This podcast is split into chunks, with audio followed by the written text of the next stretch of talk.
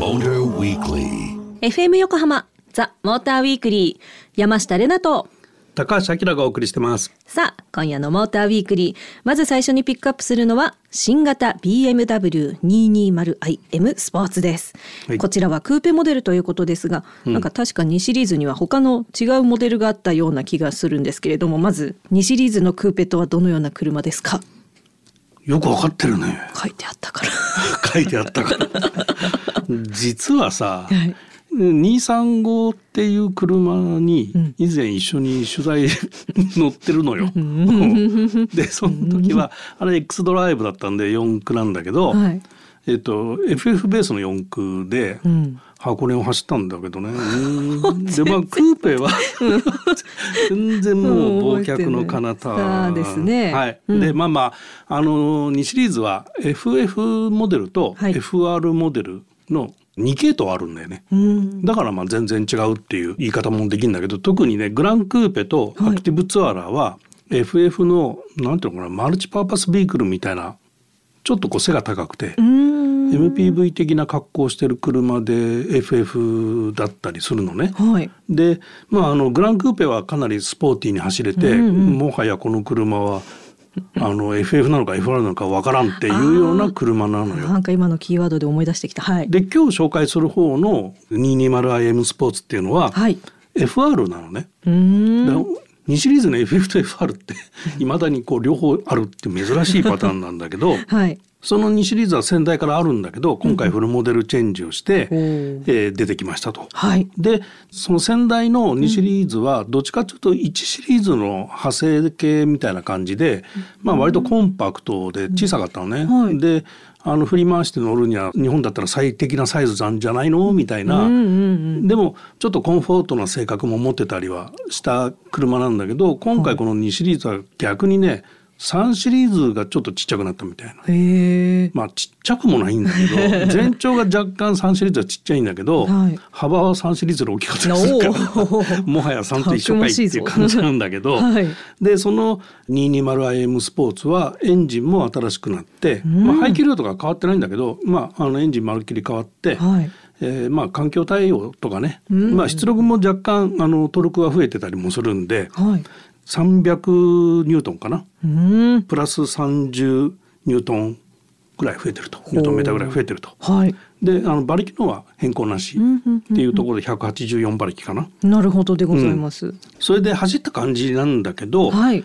まあさっきちょろっと言った、まあ、1シリーズ先代のモデルは若干コンフォートうんうんうんうん。性も高くてっていうところで、今回のやつってかなりスポーツカーがスポーツカードが強くなってるっていうかね。そう色濃いんですね。そうそう。でその先代に M235i っていうモデルがあったんだけど、はい。それはかなりこうピュアスポーツな感じだったんだけどそもうなんかそっちの方向のベクトルを感じる。であのなんていうのかなスポーツカーとしてのはい。軽快感とか、ソリッド感みたいなものはすごいこう共通してんだよ。その M 先代の 23- M235 にね。はい。でボディ剛性の高さとか、うんうん。そういうところでこうまあ原稿に書いたんだけど、はい。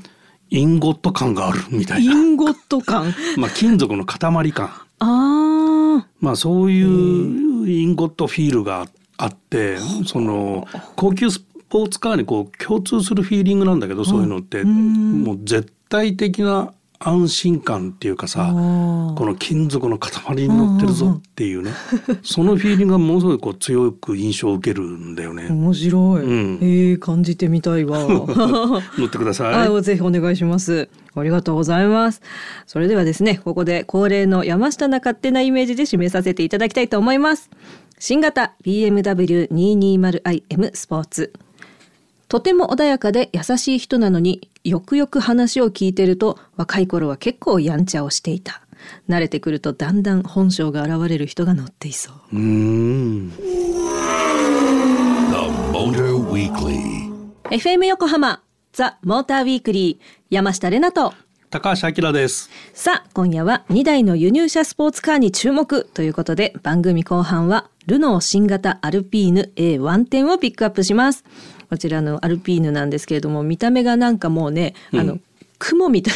雲？スパイダーな感じ。あの4つ目があるように見える感じがですね、とても印象的で、うん。さあさあ乗ったらどうかなっていうところなので、うん。乗ってたよね。乗った。山下が、はい、一人でハンドルを握り一人でワインディングを運転してきました様子を撮ってきました。頑張って。ぜひお聞きください。私は今アルピーヌに乗っていますザ・スポーツカーっていう感じですけれども。見てまいります。おおサイズ感はすごくちょうどいいので楽しく運転できそうです。気持ちいい。楽しい楽しい。ハンドル硬いとか軽すぎるとかいうのもなくて。でもなんかちゃんとまっすぐ走ろうとしてくれるから安心感はあるし。でもすごく敏感に感じ取ってあの動くのもある分かるので怖くない？てかもうなんか一体化する？エヴァンゲリオンみたいな？よくわかんないけど。いいなあなんかこういう車好き同士で集まってツーリングを楽しむっていう意味がちょっと今分かったかもしれない。体感できてるかもしれない。カーブ曲がる時もピタッとしてくれるから今あの結構下り道でカーブカーブ続いてるんですけど曲がれますねキュイキュイはい、必死なご様子で。いやでも結構普通に乗ってんじゃないの？テンションがね、ええ。ちょっとね。ええ。一人喋り。ハンドルが硬いとか面白いよね。わけわかんないですよね。でもそうやって感じたことをねまんま言ってるんですよ、ええええええ。大丈夫ですかね、はい大丈夫ですよ。あの意味は通じてます。ありがとうございます。ハンドルは多分重くなくって言いたかったんだけどそうそうそうそう。硬いとか言ってるからね。はい。あのなんかツーリング仲間が集ってみたいな、うん。うんうんでもねこのアルピーヌはね、はい。多分ね一人で走るのが好きな人たちが乗ってると思うよ。全然ちゃうやん。あのまあミーティングみたいので集まったりはするだろうけど、うんうんはい。走るのはねあの走りを楽しみたいっていう人たちが乗ってる車だと思うんで一人で走ってると思うんだけど。えこれ前にアキラさんがいて待ってって感じでついてってたから、うん。で同じ動きができた気がしたから楽しかったあの。ー。なるほど。なるほど。でこれはねもうあの本当はもうちょっとビビってほしかったんだけど。なんで？まずさ、うん。ツーシーターじゃん。もうさピュアスポーツカーなのよ。ええ。ええ。そうですよね。そうなんです。はいはい。で、このまあアルピーヌっていう車は2018年に日本にこう入ってきたんだけど、まあその時にねアルピーヌが帰ってきたっていうのがキーワードになって、はい。こう話題になったの国内導入した時にね。うん。で、もともとこのジャン・レデレっていうレーシングドライバーがいたんだけど、はい。まあその人が始めたブランドで、うん。1960年代とか70年代にう。んそのルノーの車を使ってあのレース仕様にしたりとかチューニングしたりとかして、はい。こう名を馳せたっていう歴史があるの。うんでその110っていうのが、はい。あのモンテカルロラリーで優勝してこううん一躍こう名を馳せていくっていうね、はあ。大人気になっていくの。でまあそういう働きがあって1973年にルノー傘下に入っていって、ん。まあ、アルピンルノーになっていって、まあ、ルノーのモータースポーツみたいな部門とあと市販車はい。をこう作ってたんだけど1995年にアルピーヌモデルがなくなって生産終了しちゃったの。うん、そうなんだ。だから95年からずっとだからアルピーヌは世の中になくて、まあ、昔のアルピーヌを大事に乗ってるっていう人はいたけど、はい。っていうところで、まあ、アルピーヌカムバックっていうのがその2018年にやったんだけどまあ、ヨーロッパでは2017年にジュネーブで発表されて、この現行のアルピーヌがねはい。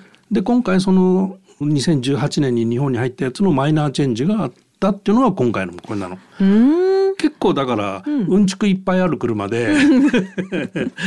ピュアスポーツカーで、はい。もうハンドリングマシーンなわけよ。おうもうそれを普通に乗りやがったなっていう印象を持ちました。ありがとうご。だってだってだって曲がると思えば曲がるし止まるし進むし、うんなんかね単純明快な操作っていう感じが感じられたから楽しいって 思ったんですよ。はい、ええ。で今回はそのマイナーチェンジで、はい。えっとグレード体系が少し名前とかが変わって、まあ、アルピーヌっていうのが標準グレードになって、はいその上に GT っていうのができて、うん。であの S っていうのができましたと。はい。であのアルピーヌっていうのが、まあ、先代のピュアに相当して GT がリネージに相当するのかなと。いう、まあ、ネーミングの変更なんだけど、うんうん。で、はい。エンジンがマイナーチェンジでパワーアップしてるんだけど、そのパワーアップしたエンジンは S と GT グレードに搭載してると。なるほど。であなたが乗ったのは両方乗ったんですよ両方乗ね。ったの。はい、両方乗りました。ありがとうございます。あ、そう、ちなみにさっきの、あの、様子をお届けしたのは GT の方でした。あそうですね。失礼しましたははいい。でまあ GT っていうのはもうグランドツーリング、はいグランドツーリスモ、まああ結構長距離とかを乗るために若干こうおなんていうかな応用な動きを入れたりとか、まああの乗り心地とかを考えてると。でその方はスポーツなんで。なるほど。見てビビれっていうのがフルバケットシートが入ってたと思う 思うんだけど、はい。あ何にも感じず普通に座ってたね。乗りやすいって思って乗りやすい言ってましたね。はい。まあバケットシートがついてポジションも低くてですね。すね。まあレーシングカーみたいな感じのドラポジが取れるわけですよあの車は。最高ですよね。でハンドル握ればですね、え意のままに動いてひらひらと。はいはい峠を走れるわけですよ。飛んでるのかと思いました私は。は いはい、そういう車に普通に乗った山下さんのレポートでした。ありがとうございました。そんな、えー普通に乗った山下の、はい、勝手なイメージ言わせていただきたいと思います。ルノー新型アルピーヌ A110。早口で特に車の中では聞き取りにくく笑い声だけははっきり聞こえるので相手が笑ったタイミングでこちらも笑えばなんとなく会話が成立する人が乗っていそう。面白いそれ。The Motor Weekly. FM 横浜ザ・モーターウィークリー山下れなと高橋明がお送りしてます。さあ、ここからはリスナーの皆さんからいただいたメッセージを紹介していきます。まず1通目、ラジオネーム、富山のキトキト侍さん。ありがとうございます。ありがとうございます。こんばんは。こんばんは新品のタイヤを購入しました。おう3年に一度くらいの周期で訪れますが、毎回悩みます。うん予算を抑えようとするとグリップが落ちたり、ハイパフォーマンスタイヤは高価だったりで、いつも純正タイヤを選んでいます。うんうんその車に一番合っているのが純正タイヤなのかなって思います。ちなみに愛車は2014年製ポロ GTI で、純正タイヤはブリヂストンポテンザ RE050A なので、これも結構高価だったりします。お二人さんはタイヤ選びどうお考えですか？試し履きできたらいいのにな。というメッセージでした。なるほど。はいタイヤの試し履きできないね。確かに。できないですよね。できないよね一回使っちゃったらもうベーダメですもんね。返せないですそうね。だね。返せ。そうだね。そりゃそうですよね。えー山下さんはタイヤ選びどうしてますか？えー、わかん、わかんないよね。わかんない正直。わかんないよね。うんあのまあこの方がね、はいあのキトキト侍さんはい。おっしゃるようにですねええ、純正タイヤって車を新車で開発するときに同時に開発してるっていうのもあって、うんあの求める性能がこういう、まあ、ある性能のゾーンがあって、はい。そこの性能に収めるにはタイヤもこういう性能がないとダメだよねっていうのは当然出てくるじゃない？うんでそういうのをタイヤメーカーに要求して一緒に開発するみたいなことをやっているのね。で特にプレミアムブランドになるとタイヤのサイドボールにマークが入ってるの。でそれはもう専用タイヤですよっていうでこのタイヤで開発しましたみたいなことだよね。良い。だからまあ純正タイヤが一番その車の、うん。えーパフォーマンスを発揮するタイヤっていうふうに考えていいとは思うんだけど、はい。まあそれがタイヤが減ってきた時に、うんうん。タイヤが減ったってことは車自体もうん。ある程度消耗始まっていて、摩耗も始まっているから新車まんまの性能っていうのは若干落ちていくわけじゃん経年劣化していって。うんうん。だからそれに合わせてタイヤも純正から違うものを履くっていう選択肢も出てくるのかなとは思うけどね。うーん。まあ純正を選んでれば間違いないって私もどこかで思ってるけど。うんうん、だからそこで純正から外れてうんタイヤを選ぶっていうのはありだとは思うけど、そこでこう求める性能をどこにするかっていうのもしっかり考えないと、はい。純正よりパフォーマンスが低いやつを選ぶと確実に良くなくなるんで。う んなるほど。なるほど。って、うん。だから純正のタイヤと同等のものを選ぶっていう。でハイスペックになるとこの乗り心地に多分影響すると思うんだよね。へえ。タイヤの方が勝っちゃってダンパー変えなきゃダメかなみたいなことになっちゃったりするから。っていうところで純正タイヤに見合ったレベルのものを選ぶっていうのも。なるほど。一つの選択肢だと思います。はい真面目に答えました。すごい、はい今そんな真面目なお話ししてる中でね思い出したのがですね、はい私結構初期の方にね、うんあのタイヤはなんで黒いんですかって言った思い出が思い出しました。あ はい、はい青かった。はい 言ってたね 言ってた。言ってた。は。はいい、ありがとうございました。はい続きまして、えーラジオネームコロンボさん。はい。ありがとうございますあ。りがとうございます。先日納車されてまだ日が浅いジープコンパスで4度目のキャンプに行ってきました。はい。行きと現地でのキャンプは順調だったのですが、キャンプの帰り道でもらい事故に遭ってしまい車を乗り換えることになりました。ジープコンパスも気に入っていたのですが次はどのような車にしようかただいま試案中です。とのことでした。大丈夫ですか？でもメッセージくれるぐらい元気だからよかったけど。災難だあね。びっくりしたでしょうに。買ったばっかなのにね。うわあさまあこの人って文通相手でしょ？そうそうそう文通のコロンボさん。そうだよね。はい。あのディスカバリー30万キロとか違ったかな？50万キロ。50万キロか。乗ってたとかそれで乗り換え何がいいって最初にメッセージくれた方だよね。そうですね。あらまあ なんともまあ残念な。ねえ。そうか。でもまあ次何にしようかってもそう、うん。お考えになってるう多そうで。分これあの100ゼロで多分大丈夫なんだろうねちょっともらい事故だって 書いてるから。よかった。保険がちゃんと降りるんでしょう。うんうんうん。はい。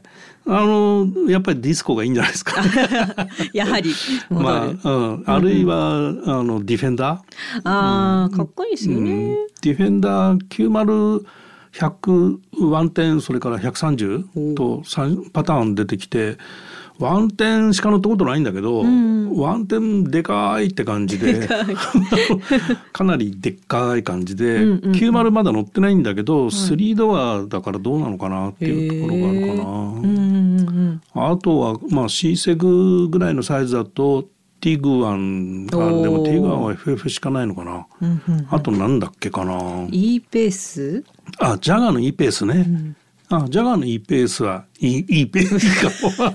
やばい。何を言ってる？何をな何をおっしゃってるがはい、ええ。いいかもしれないですはね。いいいだけにね、うんはい。あとはスバルアウトバック。ああ、レナさん大好きな。えー 大好きです。アウトバックいいよね。うんいいと思う。アウトバックそうなんだよ。かなり大きいし、はい。あのさすが日本車って感じだしアイサイトもついてるしね、うんうんうん。うんね、うんその辺がおすすめじゃないですかね。結構言いました。はいまああとはもうお大事にということなんですけれども、ねまたメッセージお待ちしております。はい、えーメッセージありがとうございましたありがとうご。ざいました。えーラジオネーム富山のキトキト侍さん、コロンボさん、メッセージありがとうございます。ザ・モーターウィークリーオリジナルステッカーをお送りします。そして引き続き皆様からのメッセージもお待ちしています。FM 横浜ザ・モーターウィークリーエンディングのお時間となりました。今夜は BMW220iM スポーツとルノーアルピーヌ A110 をピックアップしてお届けしてまいりました。はい、スポーツカスポーツカー、ピュアスポーツカー、アルピーヌの山下インプレよかったね。もう一回あの出だしだけさ聞かせてくれない？ー私は今アルピーヌに乗っています。なんこれこでなんでれ。これこれこれなんで？このテンション素敵でした。大真面目。ちゃんとしなきゃって。あそう。思った。はい私は今。ちょっとこのテンションでねどこまでのハイパフォーマンスの車に対応するのかを試してみたい気になってきちゃったな。なんで？台風の中私は今みたいな言ってる人のね、うんリアル感がありますよね、うん、すごい低いテンションでいいよね。高い高い。必死でしたよ、ええ。はい。ありがとうございます、はい、そんな感じでお届けしてまいりましたが、はい、番組ではリスナーの皆さんからのメールも大募集中です。あのぜひあの山下のインプレッションへのなんか感想なんかあった日にはぜひお書きいただけると喜びます。もちろん車に関すること、そして誰にも言えないあんなことやこんなこと何でも OK でございます。宛先は tm アットマーク fm 横浜ドット jp tm アットマーク fm 横浜ドット jp までお送りください。たくさんのメールお待ちしています。そして番組オフィシャルツイッターもあります。モーターウィークリー847ハッシュタグをつけてぜひ探してみたりつぶやいてみたりしてください。また番組のホームページでは今夜の放送の内容がアップされています。車情報満載。ザ・モーターウィークリーウェブオートプルーブでは BMW220i M スポーツとルノーアルピーヌ A1 点の記事も掲載されていますのでぜひチェックしてみてください。ということでここまでのお相手は山下れなとモータージャーナリストの高橋明でした。また来週